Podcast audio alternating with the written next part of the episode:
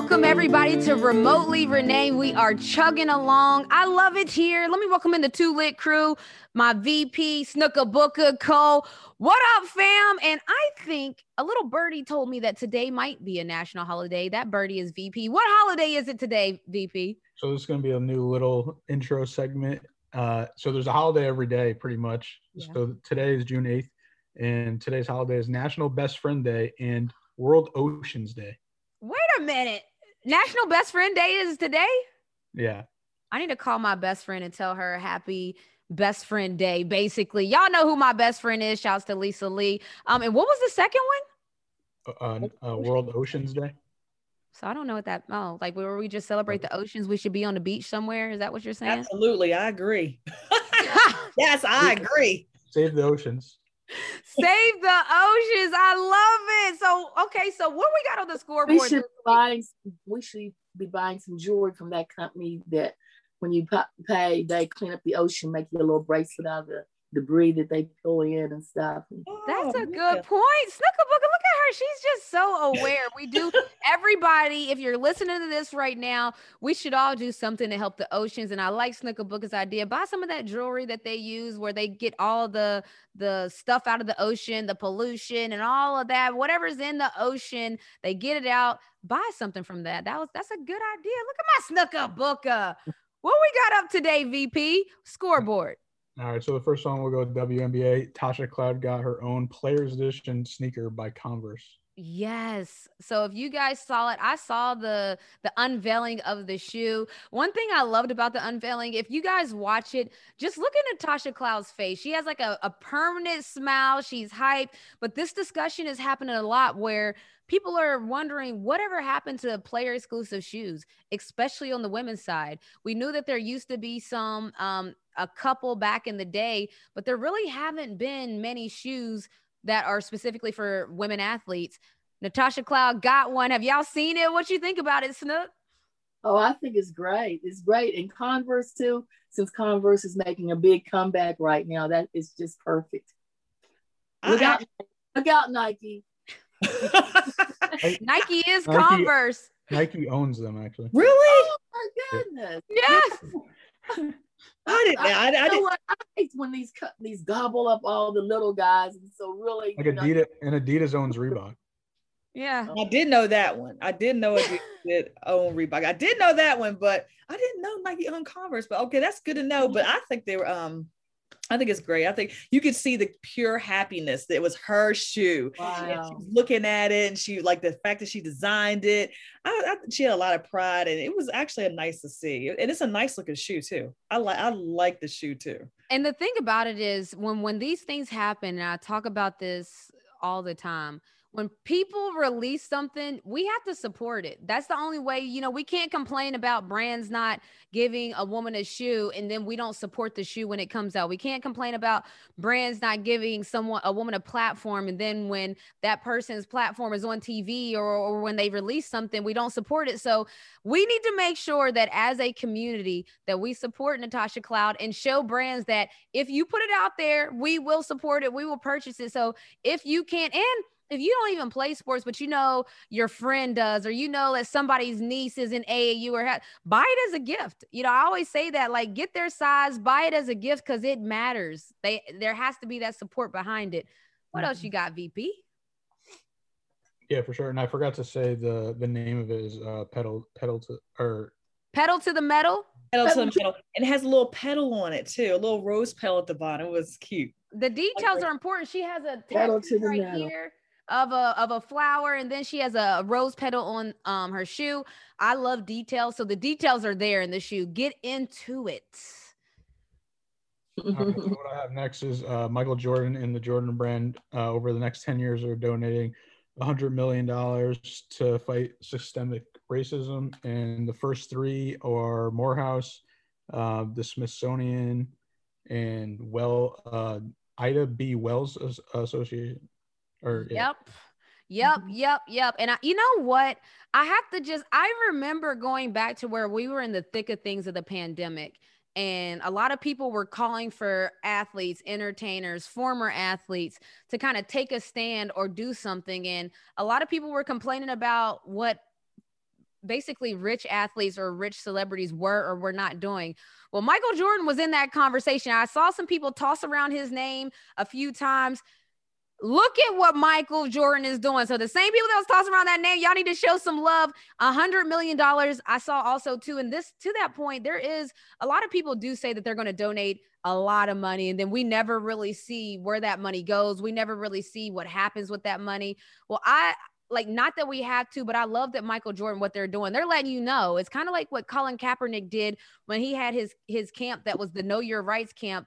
He had on his website exactly where every dollar was going, how they were spending it, what they were doing it with. No, he didn't have to do that, but that transparency is dope. And so now Jordan Brand is laying out what they plan to do with the money. What are y'all's thoughts on that, Cole? I'm glad to hear it because yeah, I heard his name tossed out there a couple of times too, and I was like, oh boy. So yeah, when people call you especially when the Jordan brand is so popular and people are like, hey, people spend the money on Jordans, but so I'm glad he actually came out, stepped up. Like you said, it is his decision to do it. It's his money, it's his right. But I'm very happy to hear it, and hopefully it opens up the trend. Like be a part of the club. Say, oh, I gave. Oh no, I gave. You know, kind of outdo each other I'm all for it. I love Ooh, it. I like that. Everybody flex on each other. You know, there's bottle wars in the club where how many bottles can you get? Oh, my table can get more. Everyone wants to get the most expensive car. They want to get the most expensive house. What if people started to flex when it came to philanthropy and everyone was like, "Oh, you donated 10 million. That's nothing." Uh, Michael Jordan donated 100 million is going to HBCUs and other things. So, what you think about that?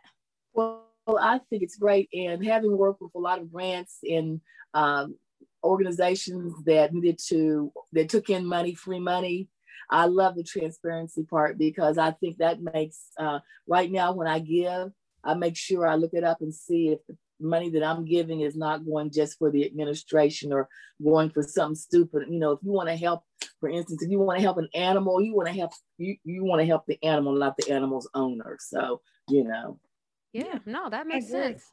That makes a lot of sense. Okay, I see you, Mike. All right, like Mike. What's up, VP? Yeah, so EA Sports brought in 1.6 trillion dollars from Ultimate Team from Madden, FIFA, and NHL franchises.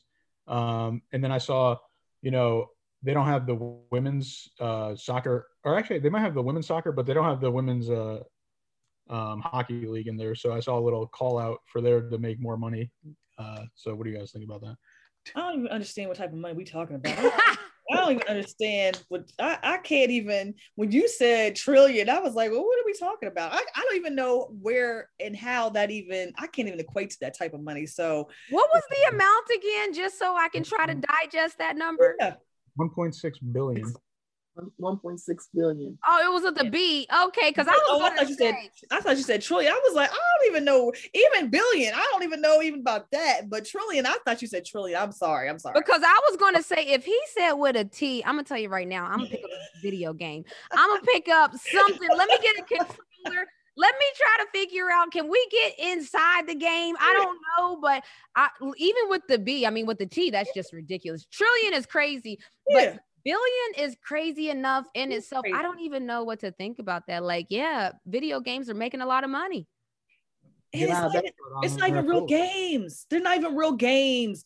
It is the internet is there's no real pieces to this, really. What do you so mean by that?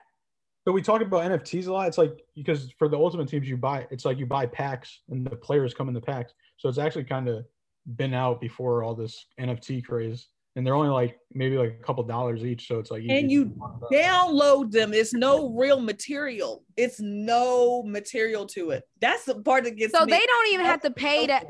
They don't. They're not even paying for packaging, shipping, none of that. They're just collecting all the coins, and it's and you know what? That's that.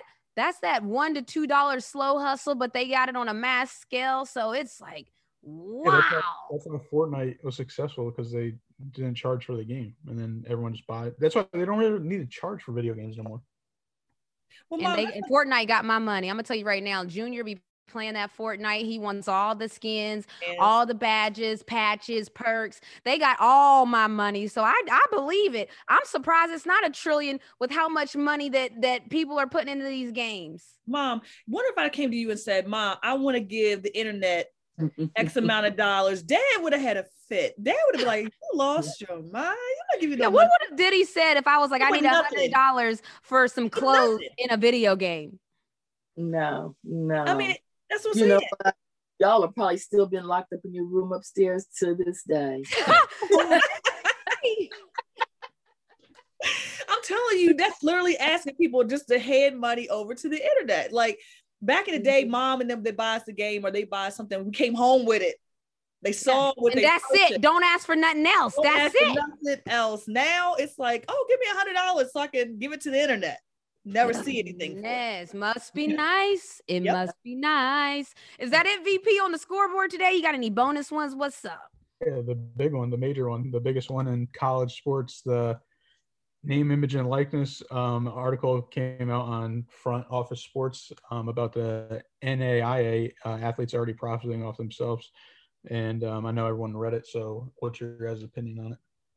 Okay, boy, is this a discussion. So, on the one hand, there's a lot of people that are not necessarily for there everybody's for athletes making money in college. I think that's pretty understood. If the universities are making money off the athletes, why aren't the athletes making money off of themselves? So I think that's pretty understood, but there's a large debate going on. It's NAIA has very loose rules and regulations and so basically, the athletes almost police themselves. They have to check in with the athletic department. And then on the other side, the NCAA thinks this could get out of hand. We might need to have some rules and regulations because basically having athletes police themselves might not go over the best. So I'm curious to hear people's thoughts. Uh, Cole, what are your thoughts on just athletes and the NCAA strict rules? Like what like what are your thoughts on it? The NAIA. I'm just curious. Like where are we falling on this debate? I am with the NCAA. I think it needs to be very restricted because honestly, and I'm just going to be honest with everybody, if I was an athlete and I can make five grand to speak for an hour or go sign some jerseys or do something before practice, and it's like that's the only time they can do it, and they have a venue, and I say, ah, well, I might be a couple minutes late for practice. I mean, what are they going to do? I'm the star. So I feel like NCAA needs to be strict with it because, I mean, we've seen what happens when athletes after college go off and be a pro, feel like they don't have to practice. They get there when they get there. I'll just pay the fine. You know, they it- it's different when you know you're getting paid for something. You're more likely to take the consequence of whatever, knowing, especially in college. Somebody give me five grand in college, and I'm eating noodles and noodles and well the athletes are eating pretty well but you know i'm just saying if i had five grand in my pocket i could buy some shoes i get some outfits and stuff why wouldn't i so i think the ncaa is very they should be reg- more regulated with it what do you think ma Okay, well, I think that uh, I'm just looking at the overall picture, and I'm always talking about, you know, Title IX with boys and girls or women and men, and I'm thinking with a with that rule, it needs it's kind of broad because I don't see it being the same type of uh, thing for women as it is men because in a lot of sports, uh, men can leave after that first year, where women will have to go ahead and stay for the four years to get their degree. So there's going to be some different levels of, Mm. of um, money making there. Uh, so, Well, I, um, I, and I, I and I got you on that. I understand that, mom. But what I'm saying is, is that yes, it may be, but then you have, I'm gonna say, some bigger name females who they might get these speaking engagements. They might. Well, speaking, those. Cole, you know have a point there. the- well, the bottom line is if you got a scholarship to go to college and you signed on the dotted line, you're going to class and you're going to participate in the sports program. At some point, if you don't act right or do right, and you're not in the sports program, where are you?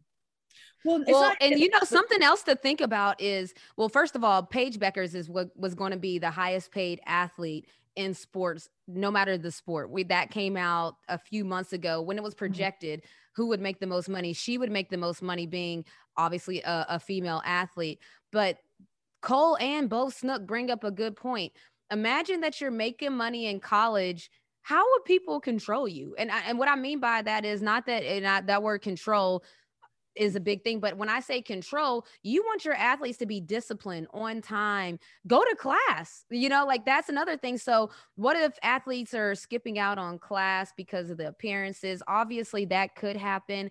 That that probably will happen. There's the other devil's advocate that says athletes aren't going to class anyway. Spoiler alert, athletes aren't really that that's a big thing too. Like athletes are going to be athletes, but is there room to be athlete, influencer, and student. I I think so. You know, I, I have to think so. But all I'm saying is my stance is that there has to be a way where everybody wins. I just don't, I just feel like there has to be a way where the university wins, the student athletes win, the brands win. There has to be that universe has to exist. But I do think that there has to be a certain regulation that makes sure that it's existing in the right way. That's all. Okay, tell me this, Renee if uh, this were to be an athlete at UConn and they were uh, getting a lot of money for different activities, they were being late for practice, they were not going to class, and they were just, you know, um, not going to, not doing the things that Geno Auriemma feels that his people in his program should do. What do you think would happen? What would you know i mean the coaches i mean regardless of whether there's rules or regulations whatever if you're if you're going to school to play basketball at UConn, Geno Auriemma is going to say yay or nay whether you hit the court after you've acted an idiot with you know your money and all of that or not. And after you're not playing and you're not you know on the court i mean who wants you? I mean i'm just saying it's kind of a convoluted question but that's it is, but mom every coach is not Coach and every athlete is not Renee. And there are some athletes that are just going to push the envelope. They're going to find, they might be real cautious at first, then the money might get good.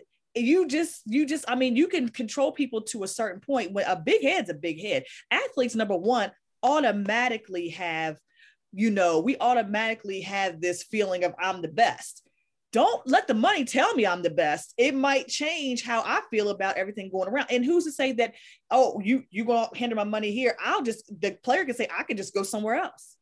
Well, oh, that might transfer portal is full. We know that's a thing. Yeah. yeah but, but bottom line is, you know, what we're overlooking is uh, coaches are paid employees, and so at some point, if you let a lot of stuff go on and things, and you know, and you get uh, violations and all of that, you you you're gonna be without a job.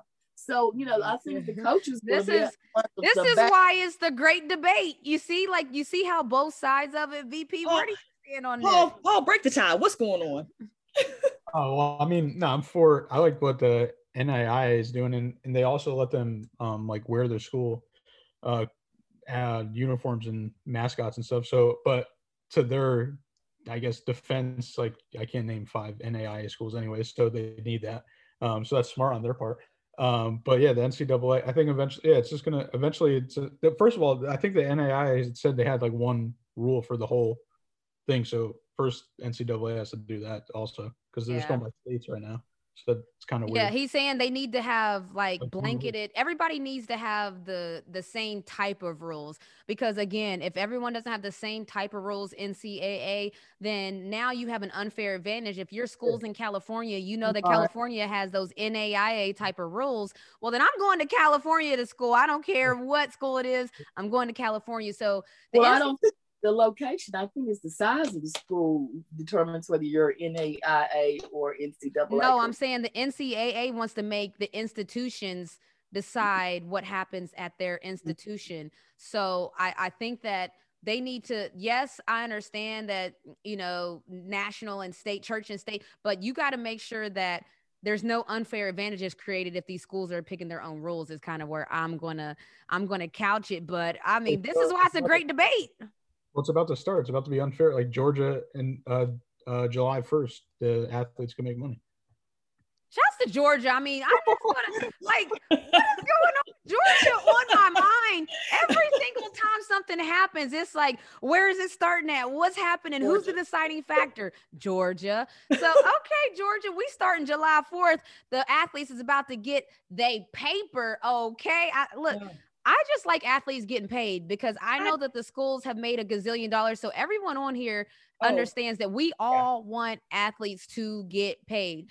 We there's just different mindsets in there's responsible athletes, there's some not so responsible athletes, there's responsible schools. Let's not forget there's some not so responsible schools. So we just got to make sure that yes, it needs to be done let's just see if we can find a way that everyone wins. That's kind of where we're at. The only other thing I got is to like the girl in the article about volleyball, like she wasn't really making the money off the volleyball. So it was, it's it was her TikTok and do it yourself thing. So that was like that's like separate anyways.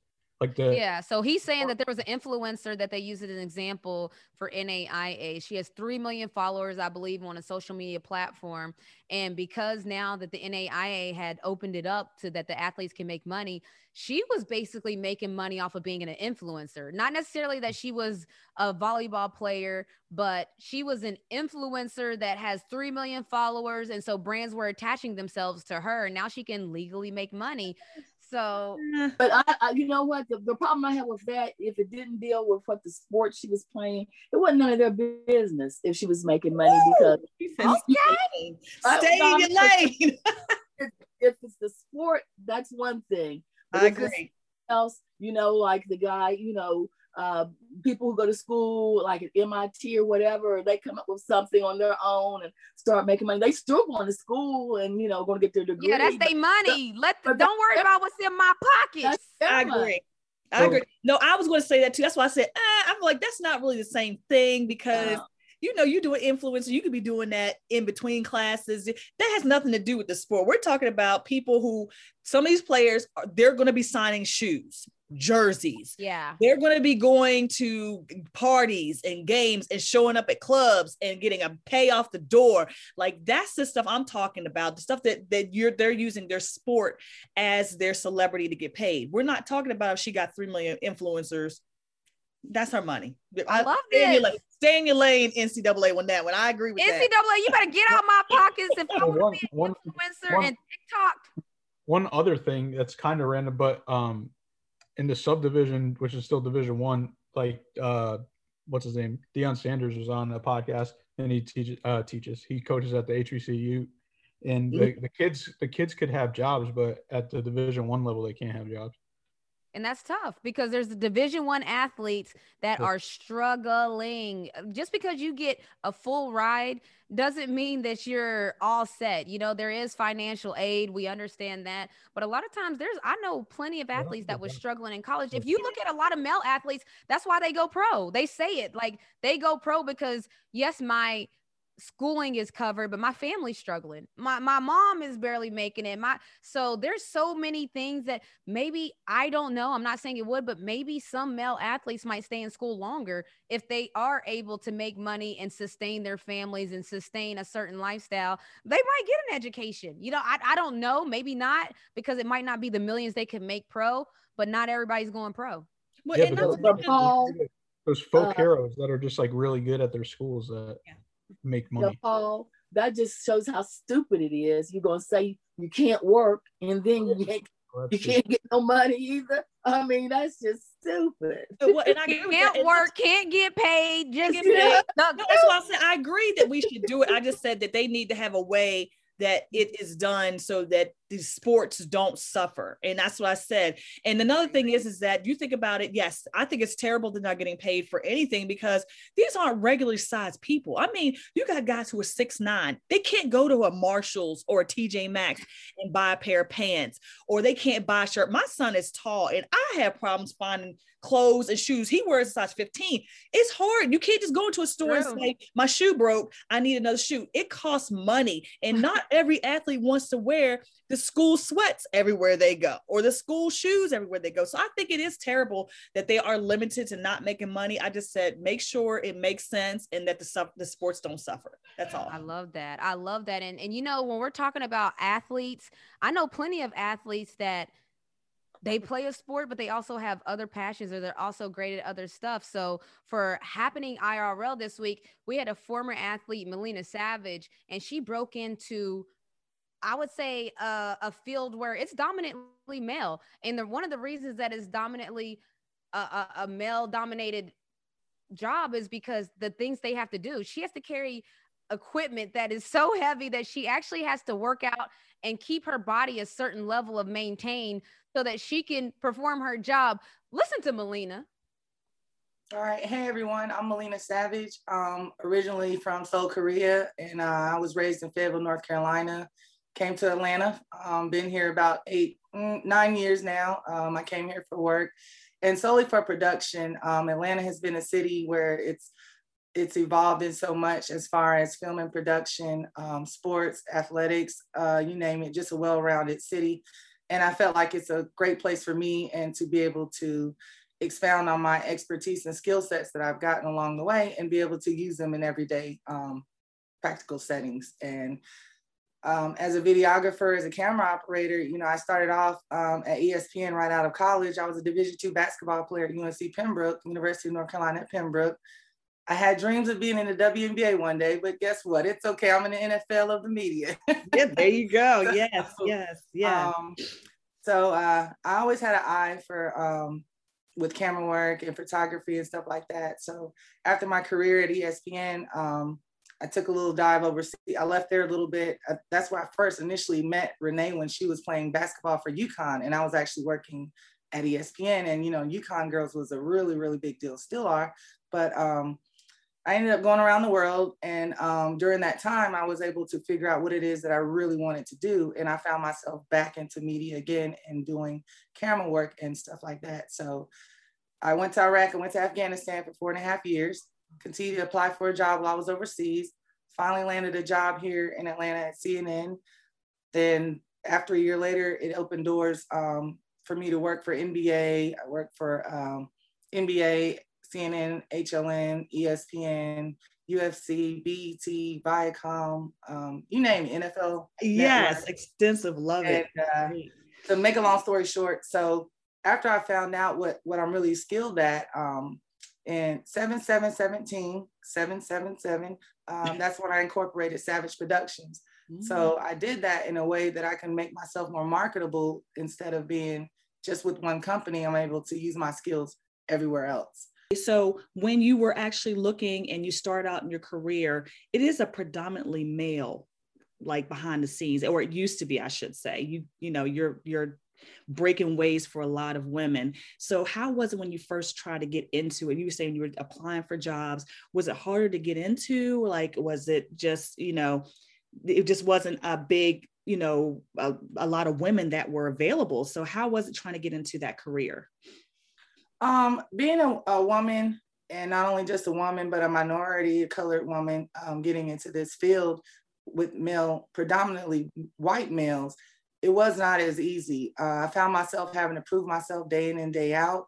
Um, I was not able to be a mediocre male and be able to get in. I had to be like a phenomenal woman to be able to get into the lowest levels of positions. And then once I proved myself and my expertise, that's when it's kind of get a little bit easier. But it still doesn't get easy because in every step of the way, you still have to compete with a male and then the majority male, and then also having to prove what it is that you know and what it is that they don't know. And once they realize that you know a little bit more than them, then it also gets a little bit more difficult, you know? So um, yes. it actually uh, pushed me to be where I'm at today. If I didn't have those obstacles, I wouldn't be where I'm at today. So, you know, I'm actually proud and thankful that I had to go through a whole bunch of hula hoops and um, prove myself in a way so no one can really take it from up under my feet. Absolutely. Know? That's that's that's the that's the good part sometimes about adversity is that it does allow you to become your best person in whatever you want to do. Mm-hmm. So um once you broke in, like once you broke in, is there are there like well, first of all, breaking in, how much does that camera the cameras actually weigh? Because you did say that you i know that you say you work out steadily to make sure that you're able to hold this camera. How much do they weigh? I'm just curious. Well it typically depends. Well the um, what i really got known for was steadicam which is the stabilizer that you actually put the harness and you attach it to your body. Um, it, it adds a lot more creativity, but it also requires a different type of physical strength, different type of stamina. That camera weighs at least 75 pounds. Mm-hmm. Sometimes with yeah, with the new technology, we try to get the weight down so that uh, when productions last longer, you're able to withstand it and be able to be more agile without it abusing your body and stuff like that. So anywhere between 60 to 75 pounds, still a lot.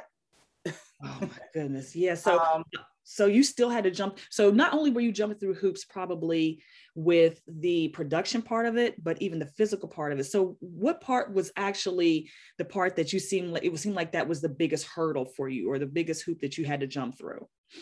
Okay, but yes, with the Steadicam, not only the physical aspect of it, but it's also the technology part of it, where um, knowing my information as um, with cameras, what they do, how they're hooked up, um, what type of show I'm on, um, just basically all around expertise on knowing how to hook hook the camera up and also being being able to physically wear it. Because with Steadicam, you can also just know how to operate, but it's one thing when you know how to build it and you also know how to put together the camera and audio feeds and stuff like that according to the production. So um, along the way within being in um, the industry, I have learned those things as far as technology and I worked on other kind of cameras, but when I seen the Steadicam, um, it was one of those things I looked at like I never seen another woman do it too, and also could see the creativity that it allows. So um, it was difficult at first, but now it's one of those things where I've proven myself to the point where any and every um, network might see me and be like, okay, yeah, I know her, but it wasn't like that in the beginning. It took years and years and years of that um, to prove myself and also to my colleagues. And still, even to this day, I walk up on a set and I'm there to do camera. And then they're like, okay, meet our Steadicam op. And then they point to me and then it's kind of like, yeah, they, like, thought the guy, they thought that the guy beside me was the Steadicam op. They, yes. You know, yes, yes, yes. Always the doubt, the doubt when you walk in. Then when you start working, they're like, "Oh, she's a pro. She's got this. This is mm-hmm. great." You know. So yeah, I, I can I, I, can only imagine because seventy five pounds um, is pretty daunting especially like you said if it is extensive. So what type of workouts do you do in order to keep your physical with that? Because that that can be a lot as far as just going to because you never know when you walk into a set what they might want you to do or if you have to redo it. So what kind of workouts do you actually do? Um, normally I would go to the gym like five times a week, but now due to COVID, uh, I actually have a, a setup in my garage um, for now, I'll just work out a few times a week. And um, since I'm doing Steadicam, I used to do a lot of deadlifts and a lot of squats, but now I don't because I try to protect my back. So I'll try to do other exercises like lunges or um, leg lifts or uh, leg presses or pushes, just other ways. And I try to keep my calves, um, mainly keep my core core strong because that's what it, where it's really at. And I do uh, bench press a lot, you know, curls just typical uh, full body workouts. I never really do the typical chest and back or bis and tris. Um, just whatever I feel like I want to work on, and I just try to remain active. And it really helps me out when I'm doing Steadicam. And when I know I have a long shoot, example like NBA All Stars, if I know it's going to be a long time, I'll try to limit some of my workout, but I also try to do some stuff like the elliptical or something that'll keep me free flowing and uh, a lot of stretches. That sounds, yeah, I, that I'm glad I had to sit behind this camera and not. That's a lot. That is a lot. So Renee told me that you you did um, the RMF or the Renee Montgomery Foundation. I'm sorry, uh, Juneteenth production. Oh, yeah. Tell me how you did you like that experience? Tell me about that experience. Oh yeah, I really love that experience. Actually, the night before I couldn't sleep because I was trying to make sure that I did everything that I was supposed to do to represent her in a way because I knew that that was something big for her. So um, when I go out and go shoot, I'm not just thinking about well, I'm going to go shoot. I always think about what it is and what it means to that person. So when I went out there, I felt like it was it was awesome. I was ecstatic. Um, I got a couple of people that was able to come and help me, and you know at least even be a helping hand with uh, camera equipment or microphones if we needed it. Um, it was a great experience to even see how she was as a player. You know, knowing how she was as a uh, a player at UConn and then even in the professional, and then expounding on to being able to fight social injustice and just doing things for our community, you know, down in Centennial to see the love of Atlanta. You know, she's not from here, but I've seen that she's gained so much respect and so much, you know, fan base here in Atlanta. And then just to see her give back, it was a great feeling. And even to be a part of it and to be able to capture those moments, it was, it was awesome. Okay. And you know what? We're not going to glaze over. You did say you were going to be in the WNBA. So tell us a little bit more about that as well. We're not gonna we're not gonna just escape that. And who did you look, you know, who did you look towards growing up as far as even that's concerned? Who did you look at when you were growing up as far as WNBA and playing and just let us know a little bit about that. Um, when I was growing up playing, um, first person that I ever really can remember was like the Lisa Leslie, the Sheryl Swoopes, you know, the Cappie Pondexters. Um, I looked up to the like Sue Birds, um, even um, what was uh, I forgot her name from UConn. I just went blank. Diana Taurasi. Taurasi, but she was more she was more in my age. She's a little bit older than me, but I actually was you know like the Sheryl Swoopes and um, when they first got into the league, it was w- way different than what it is now. Right. You know, I'm right. pretty sure they're sitting back looking like like wow. and even growing, you know, um, Candace Parker when she played for Tennessee, and then she finally got into the league, and then you know uh, those type of players. Um, even Renee, but she was at UConn, but I was already I was out of college at that point, and I had got my first job at ESPN doing cameras and stuff. So you know, I looked at the Maya Moores, the Renee Montgomerys, even Charde Houston, um, Tina Charles. Those are the later generation, but um, the main ones were the ones that I just said, and. Uh, Yeah. just to see when the WNBA first formed. Um, those were the ones that I looked up to. And then when I seen Sheryl Swoopes got a pair of Jordans and I hey, changed everything, did it? it changes everything. All right. Well, that was great. So we're going to actually get into the apparel side. Now, you have your own apparel company, and I've looked at the, the apparel. I like it. The the sweatshirt, I'm a hoodie person. I like hoodies. okay. So I love the hoodies, but tell us what made you start your own um, apparel. Um, well, ever since I was little, I've always had a, a passion with fashion and design, shoes, and but um, just all that stuff. And uh, I always had an eye for something. So, what initially made me start the apparel was this is way left, but um, I had a friend of mine, and um, her son had passed away, and he was 12 years old. Some she needed someone to. This was an odd request for someone to be a videographer at a funeral, and I was like, uh, what? yeah, that's hard. so um you know i ended up doing it and i was like if i could do this i could do anything you know and then i got my feedback on how professional i was and stuff like that. So when i sat back on it i was just thinking like you know what caleb? I'm to go ahead and start my own shirts because i started making shirts for him like designing them and making you know uh, um, live long or live life king caleb and i just started designing stuff for the family. And then that's when I started my logo design. And then I was like, I want to put this on apparel. And um, not only will it be with Savage Productions, but it can also be seen and known by strangers. Like if you see the drip, you know what it is. Or if you see um, the logo. And I just like clothes.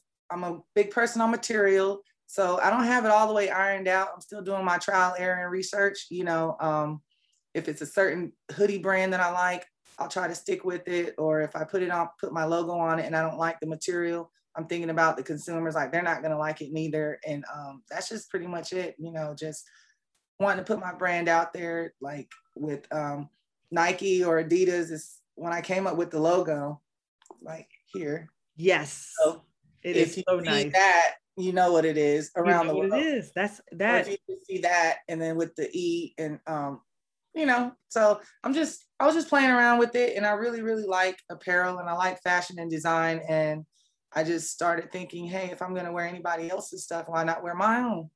Oh, I love and I love that you put a little bit of you know yourself and story in the brand because that's that's the passion. That's what passion Mhm. is. Yeah. Um, and so go ahead. All right. So this is the lens. You see the camera lens Yes. and the drip and then the colorful because I'm a colorful, vibrant person. And then also my personality and lifestyle and all ties into uh, also with film and television, RGB with the colors of the spectrum and the scope. So right. trying to tie all that in. That is awesome. That is awesome. And I, I love that you tell people because then it means more. Like people understand exactly where you were going and what what propelled you to have that as your actual logo and everything. So we're also going to talk about you said you like shoes. How long have you been in the shoe collection game? That's an amazing wall behind you. Uh, I've been doing this pretty much. this isn't even the half. I got some stuff in my garage. I gave away over 60 pair. Um, wow. but I, uh, I think since middle school, really, um, my dad, he was in the Air Force. Um, when I was younger, I used to go to basketball practice and I come home on Saturdays, he would take me to the PX, which is the uh, military exchange store where you can buy um, you know, if Jordans were $119 outside, they would be $99 there. So you could get it with no tax and stuff. So then he would take me every, every other weekend and I would get a pair of shoes and they just started accumulating, accumulating. But really, I really started liking shoes because of the basketball players that, were, that I was following and the football players like the Grant Hills, the Jerry Stackhouses, you know, the Deion Sanders, the Michael Jordans, the Dennis Rodmans, and then it just the Kobe Bryants, and, and then they just start accumulating there, building an empire. Charles Barkley's like I got Barkley's in here, I got Candace Parker's in here, I got Jordan's in here, I got LeBron's in here. Just yeah, I mean, yeah, you built it. You have built an empire. That's an impressive wall. So um, it's been, I mean, you know, thank you. Your story is amazing. Um, like I said, you are inspiring to so many little girls, as long as, as well as adults who maybe want to do that, didn't even know it was available to them. So I want to thank you for joining us for happening remotely, Renee, and you have been um, a blessing to us today. Okay, and shouts to Savage Productions LLC because I use them for a lot of the stuff that I do at my foundation. I've worked with Melina at Turner Studios with NBA TV. I've worked with Melina at Fox Sports South, which is now Bally Sports. Um, she's like everywhere I am, which lets you know that she's just she's really killing it. She's working with some reputable brands, so I just love to see her killing it. Now we're going to move on to a little fun. I like we like to call this little number remote game show and we call random people out of our phone just to to see if they know trivia because everyone loves trivia. Shouts to Suzanne. She says she wants to know the shot at it. We might circle back, but today we are going to talk to Steve, the big WNBA guy. And the crazy thing is, people don't really know that we're we're calling them. So we call them, and that's why I intro it like they're on a real game show. We need sounds, bells, whistles. It's coming. Let's call Steve. Steve. Hello, hello. What's up? Is this Steve, the big WNBA guy? Speaking. Ah, Steve. I would like to welcome you to Remotely Renee. You are now a contestant on Remote Game Show where we will ask you five questions in a minute and a half span. You can skip a question and come back if you don't know that question, or if you know them all and you can answer them all in a row. Do your thing. Do you understand the rules, Stephen? Are you ready to play? Oh, I'm ready. okay. Cole, you got the timer ready? Let's see it. Timer ready. All right, start the clock. Steve, what year did Facebook launch? Oh want to say 2006. Uh, good guess. 2004. Which U.S. city is known as the city of brotherly love? Philadelphia.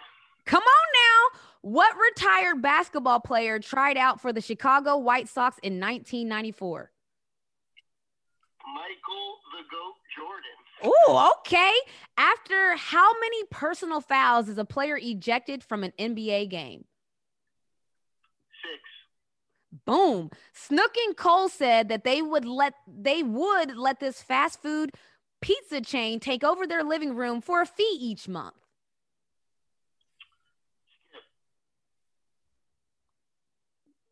That's the that's the last one though. Wait, what was the question? This fast food chain, Nicole and Snook said that th- they would let this fast food pizza chain take over their living room for a fee each month. I'm gonna have to go with Domino's. Uh, but that's okay. It was Little Caesars Pizza. They were doing a little special. But you got how many did you get? You got three out of the five. You got Philadelphia, Michael the Goat Jordan, and six fouls. Three out of five ain't too bad, big WNBA guy. Thank you for coming on. Thanks for having me. And listen, I got a bonus question, okay? I got a bonus question for you because I heard that you you follow all things UConn. Oh, you know I do. Okay, so I'm just gonna ask this question, not even knowing the answer, but I want to know if you know the answer. How many WNBA players are currently? I mean, how many UConn players are currently in the WNBA? All right. Breanna. Yeah. Napheesa. Actually, just name them all. Name them all. Name them all. Breanna Stewart, Napheesa Collier, Crystal Dangerfield, Kia Nurse.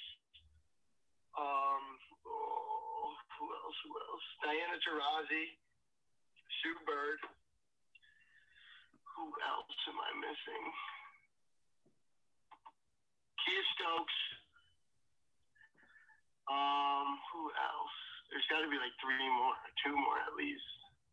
Uh, yeah, I think a Tina Charles has she been named?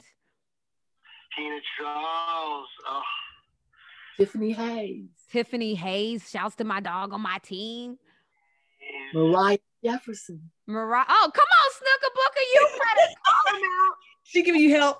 Jefferson, Katie Lou Samuelson, The tall girl Dawson. Stephanie Dolson. Goodness. Come on, UConn. Olsen. Oh my God, they You were might as well say almost the whole WNBA uh, league.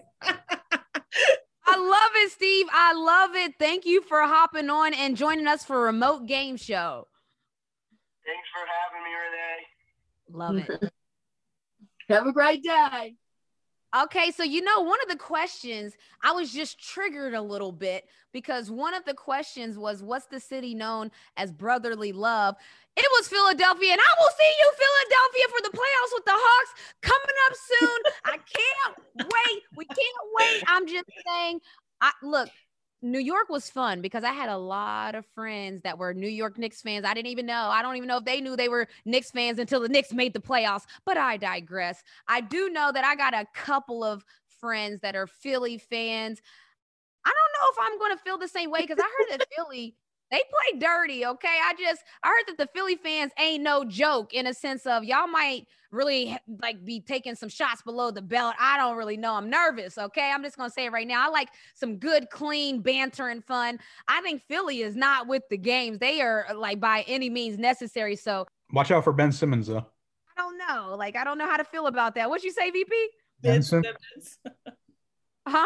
Watch out for Ben Simmons. Oh gosh, and and and VP is a huge Ben Simmons guy. I don't know how this even mm-hmm. happened. How did you mm-hmm. become? Because Like, I like because everyone hates on him, so I'm like, nah, like I like him now. So you No, like him specifically because everyone hates on him. Yeah. Underdog. I hope to It's look not really underdog. That's why it's funny. Like people, it doesn't make sense. I don't I don't know how to feel about this because when I it's got the, the Ben Hawks Simmons versus rookie cards trying to go up too, so you know what I'm saying. yeah, listen, you you are talking about Ben Simmons because he has investments in it. He has trading cards, NFTs. He, you probably have bobbleheads, all of that, because Paul is playing the long game. He thinks that Ben Simmons is going to be the one to invest in, and so that's why. I mean, also too, he he likes the underdogs. But I just know that we're Team Hawks over here. I'm just going to say that. I don't even know if we are, but we're Team Hawks over here. We're- Hawks over here. And And, speak- and, yeah. By the way, and, and uh, not a just, to add, just to add, you know, with the Hawks beating the Knicks last night or whatever and going on to Philadelphia, you know, I hope the uh, the Hawks are victorious there. But I hope I can look out in the audience and see AI sitting out there supporting his old Philadelphia team.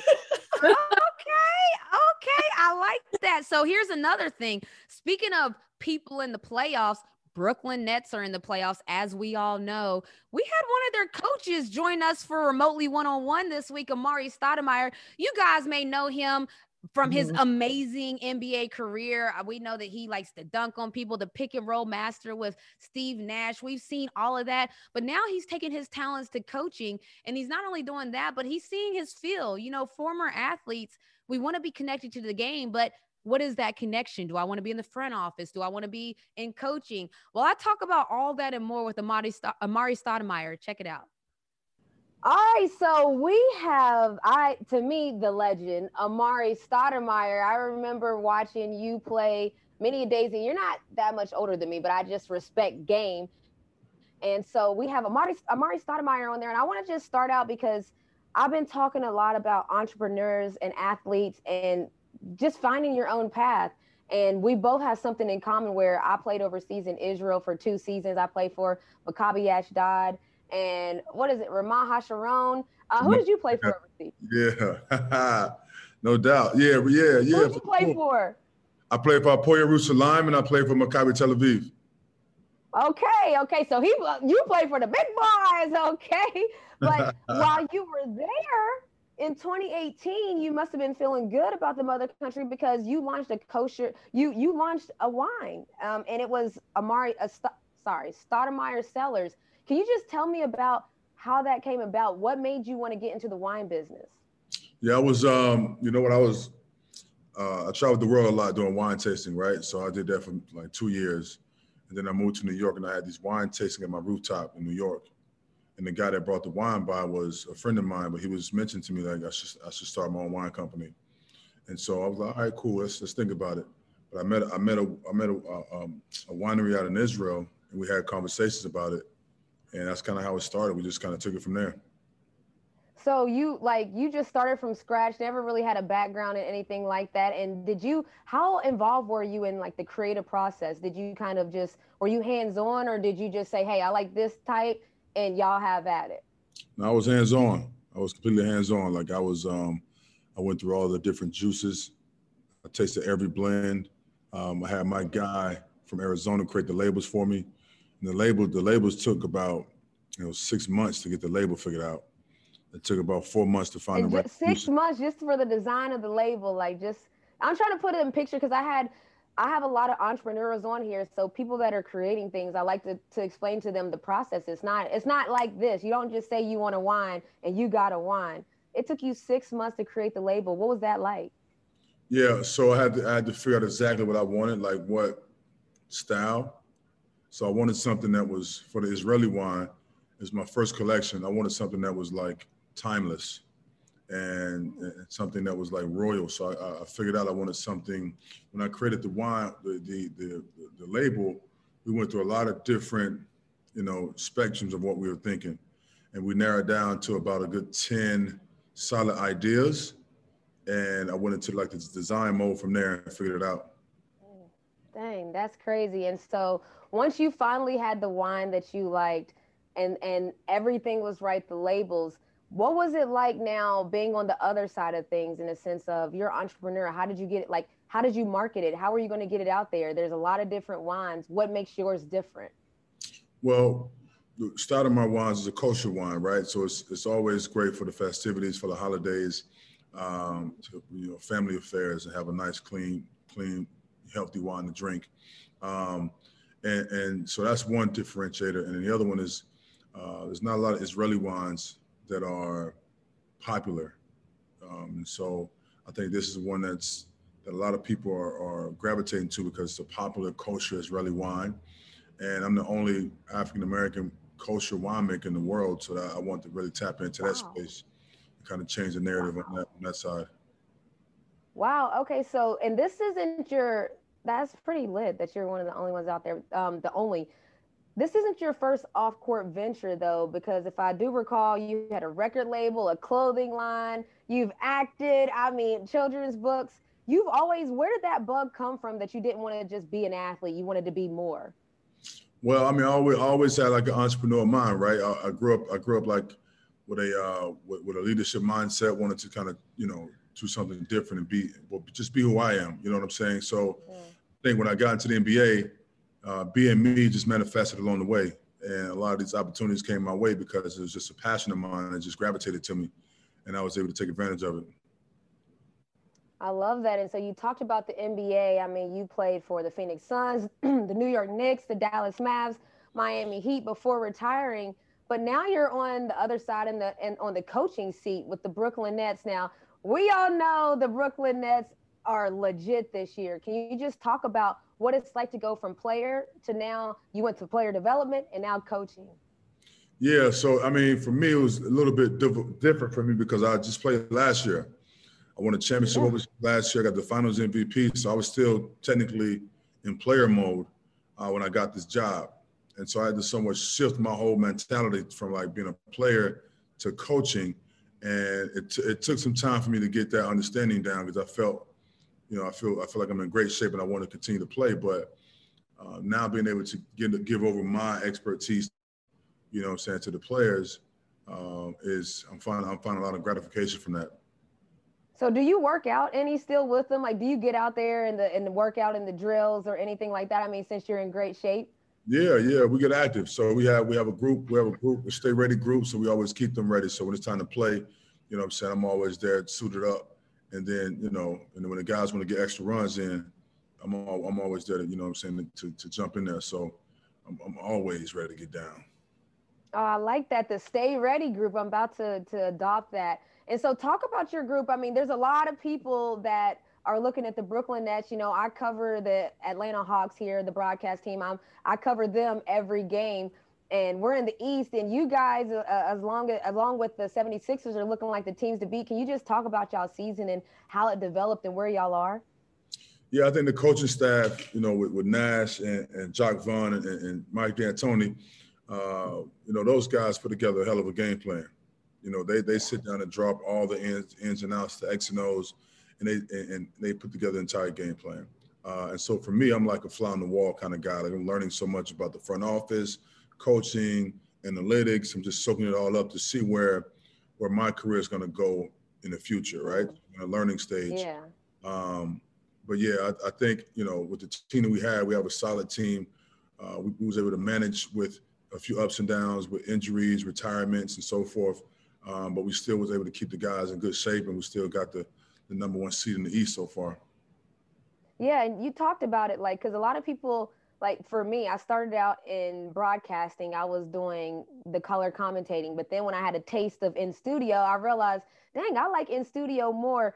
Is there something that you're leaning towards more that you can see like i gravitate towards the analytics or i like being the player development guy? Is there something that you're leaning towards more when it comes to that coaching um, space? Yeah I'm, I'm, leaning i'm leaning more toward the front office space learning more about that world and figuring out how that works uh, that takes more of a learning curve than coaching right coaching for me will become yep. easy because i played so many years but the front office space needs a lot more uh, learning so i'm leaning toward toward that space a little bit more and I just I talk about this a lot because I'm a player turned exec. And so a lot of times people don't see athletes in that space. We play the game all of our lives. We gave our blood, sweat, and tears to it. And then people don't see us as being that high management role. Can you just, I always tell people, I think that should be the natural progression, but can you talk about what it's like to one, work for, you work for a former athlete and a Steve Nash and what that's like, that dynamic, like when you build a team atmosphere and what that can do in a management role. Like a lot of people would say, you might not be qualified because you haven't done X amount of years in, in corporate. But why would you think you are qualified?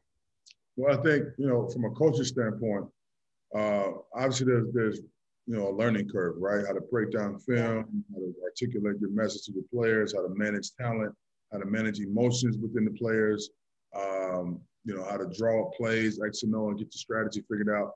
There's a lot of there's, there's also learning within that but for a lot of us players we played before so we know the game right? You know you play the game you know you're on the court you're figuring the game out on the court like you you're like a coach out there on the court. Um, so that transition over into coaching easier um, so I think I think you know front office work requires education requires you to understand how to break down numbers and, and figure out how how you know certain scenarios can work with your team. Um, so I think both coaching and front office require a learning curve. Okay, so it's it's so interesting because you just never when you're an athlete, you know your passion is sports, but you never know where that path is going to take you. But I want to hear some predictions. Okay. So we know the Bucks are going to be going against amar'e Stoudemire's Brooklyn Nets. Who do y'all got winning that round? Snooker Booker, who you got?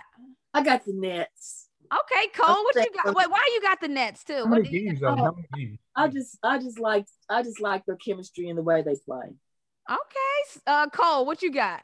I'm just gonna bounce and do the opposite just to make it fun. I'm gonna go with the Bucks just to I see like what's gonna happen. Okay, well, we'll see. We'll see. I like it. VP, are you got a dog in the fight? What's up? Nets in five. Oh, he actually called it. fi- Okay, so let me so let me say I say Bucks in 15. Ah! Love it here. I love it here. My sister said Bucks in 15. We know it's the best out of seven. That's why we like to have Oh, fun. I thought you meant points. I thought you meant by points. Oh no, he meant in how many games? Bucks. Oh, oh He well. No, five games. I don't care how many games if we win. I thought you were talking about like points, like this next game coming up. How many points we Ooh, gonna so win by? Cole, Cole made a bold prediction with 15 point, like the Bucks will win by 15. That's that's not a little bit. So if it was me, I say it's. I mean, I think it's going to be the Brooklyn Nets. Uh, in four.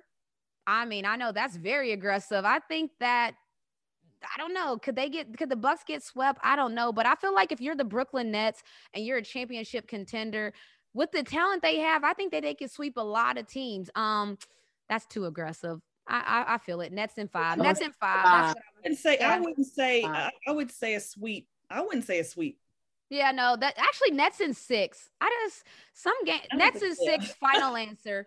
I think that you know it's just hard. Everybody's beat up. You never know. Also, too, injuries is a thing. So I don't know, but I, I like up. it. So we got three Nets and a buck. Is that what we got? Hey, look, I had three bucks in my yard on on the other day. West Virginia, Mountain Mama. Oh my goodness. Take- speaking of your backyard, Snooka Booka, I know that you're going to take us into your world with remote roots. What we got up for this week? Well, you know, the country is uh, opening up and COVID is going down. And so I hope everyone is trying to plan a vacation or some kind of getaway with their family after having been cooped up for a whole year. And so, you know, we talked about mental health. So getting out, getting around and going on vacation is a way of kind of, you know, massaging or, you know, supplementing your mental health. And so this week on Roots, I want to share with you how I'm getting ready to go on the Montgomery, uh, the Montgomery uh, vacation. Ooh, Can't wait. Yep. Heading out tomorrow. And one of the things when you check me out is that you'll be surprised at some of the things I do to prepare for the trip. So watch. I'm getting ready for a vacation. First, I'll stop by a friend's house and say, See you in a few. Next, I'm off to the spa. The spa is like really the beginning of vacation where you take a few moments and do a few things for yourself. The f- spa experience always is a perfect start for the vacation. After leaving the spa, I'm headed to one of my favorite places that I love to pick up a few pieces for vacation. Ivers is a nice boutique that I frequent, and they always have the perfect outfits for the summer. Next, off to the shoe store. What woman doesn't need a new pair of shoes for vacation? Then, on to the house to start packing. Packing is really a chore. Do I take this? Do I take that? Do I have room for everything? So, after packing my clothes, the next chore is to get ready for hotel stay. So, the first thing I do is get all of my, and everyone does this, get all of my cleaning and disinfecting things together. First, I have the bag for the remote. I always take my own soap dish because they say the soap dish is one of the dirtiest things in a hotel. I carry my own hand um, wash and let naturally you have to carry your Lysol. I carry the spray, I carry the wipes, I wipe down everything, and I have another spray for when I, I'm out of the hotel room, etc., and my paper towels. It's just you can't tell, I'm probably a germaphobe. Also, I carry my own pillowcase And I also carry tablecloths that I get from the dollar store to cover all of the eating areas so that even after I wash them down, I feel a little bit better about them being clean. So here I've taken the tablecloths and I've cut them into sections so that I have some for every size of table in my hotel room. And last, you'll see here, I have placemats. I use the placemats on my nightstands because on my nightstand, I put my medicine, I put my drinks, maybe a little snack, and my phone. And so I like for it to be on a clean surface. Now, when I fly, I've ordered these airplane seat covers. You'll see that they are uh, they come packaged very small so that they're easy to pack and all you do is open them up. When you get on the plane and you'll see that it has a little uh, pocket there for you to put over the over the seat. And also it has the arm holders so you can even cover up your arms. I don't know. I just think that after a lot of people ride in the car in the airplane seats that they might be a little germy. Now a lot of people who know my daughter renee know that she's also a germaphobe. So, just a little secret I'll disclose right now. Lastly, I'll try to get my plants together. I always tell them, okay, here's a little extra water. I'm putting you in the house where it's air conditioned. So, you know, it's up to you whether you live or you die. So, take care of yourself while I'm gone. And lastly, here we are, hitting the road, off on vacation. See you when I get back. Okay, so if people were wondering where I get my germophobia ways, I was wearing masks on planes before COVID. If people wonder where that came from, would somebody come look at Snooka Booka's video? Call what? We are going to be very ready for our family vacation, okay? You know, but it's funny is because it's almost normal for us. Whereas we've been yes. cleaning the whole entire room before we step in. Your feet don't touch the floor. You got to pull the covers back. Lysol everything. Lysol everything down. Door handles. Spray the tub down. This is stuff we've always been doing. We just, just upping it a little bit more. Just, just, we almost aren't going to touch the ground when we get to the hotels, basically. So, um, I, I, I think it's kind of normal for me. What you think, Paul? well, do you do that stuff? Do you like clean the door handles when you get in there, wipe down the remote control, bring, bring tablecloths to put on the hotel tables? Do you do any of those things? Uh, I don't know. oh, no. I haven't been there. And, and, oh yeah. And one of the major things is I I can't forget my baggie to put over the remote. So the remote is a very germy thing. So you know you have to drop it down. So you guys, my Snooka Booka is taking a remote control and she is putting that remote control in a baggie so that she doesn't have to touch it when she pushes the numbers and changes the channel and the volume. I'm just trying to let y'all know why I am the way I am. Okay, I am very ger- germy. I don't. I hope that y'all wear flip flops in the hotel showers. I'm just saying that's a that to us that's a no brainer. You don't put your you don't put your feet your bare feet in there.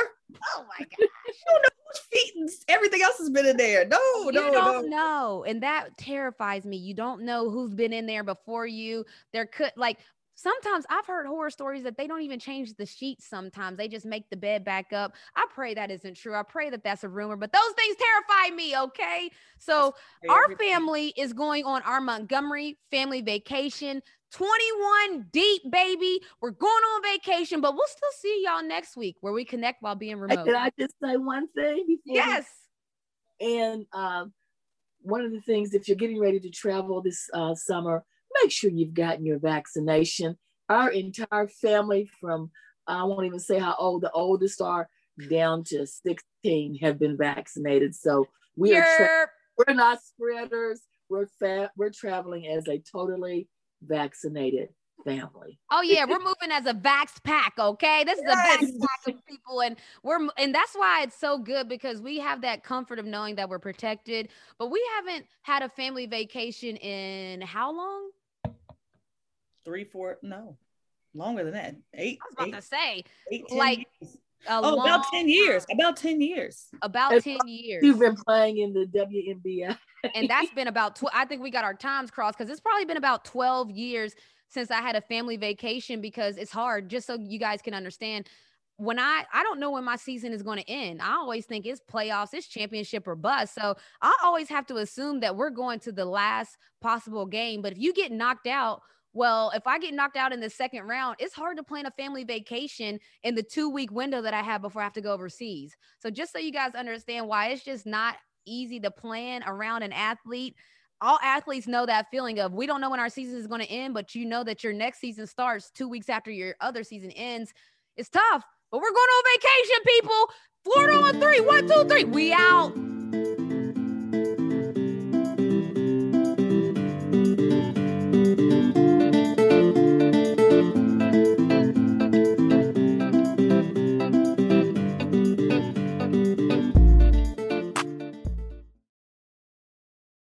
This is the story of the one. As a maintenance engineer, he hears things differently.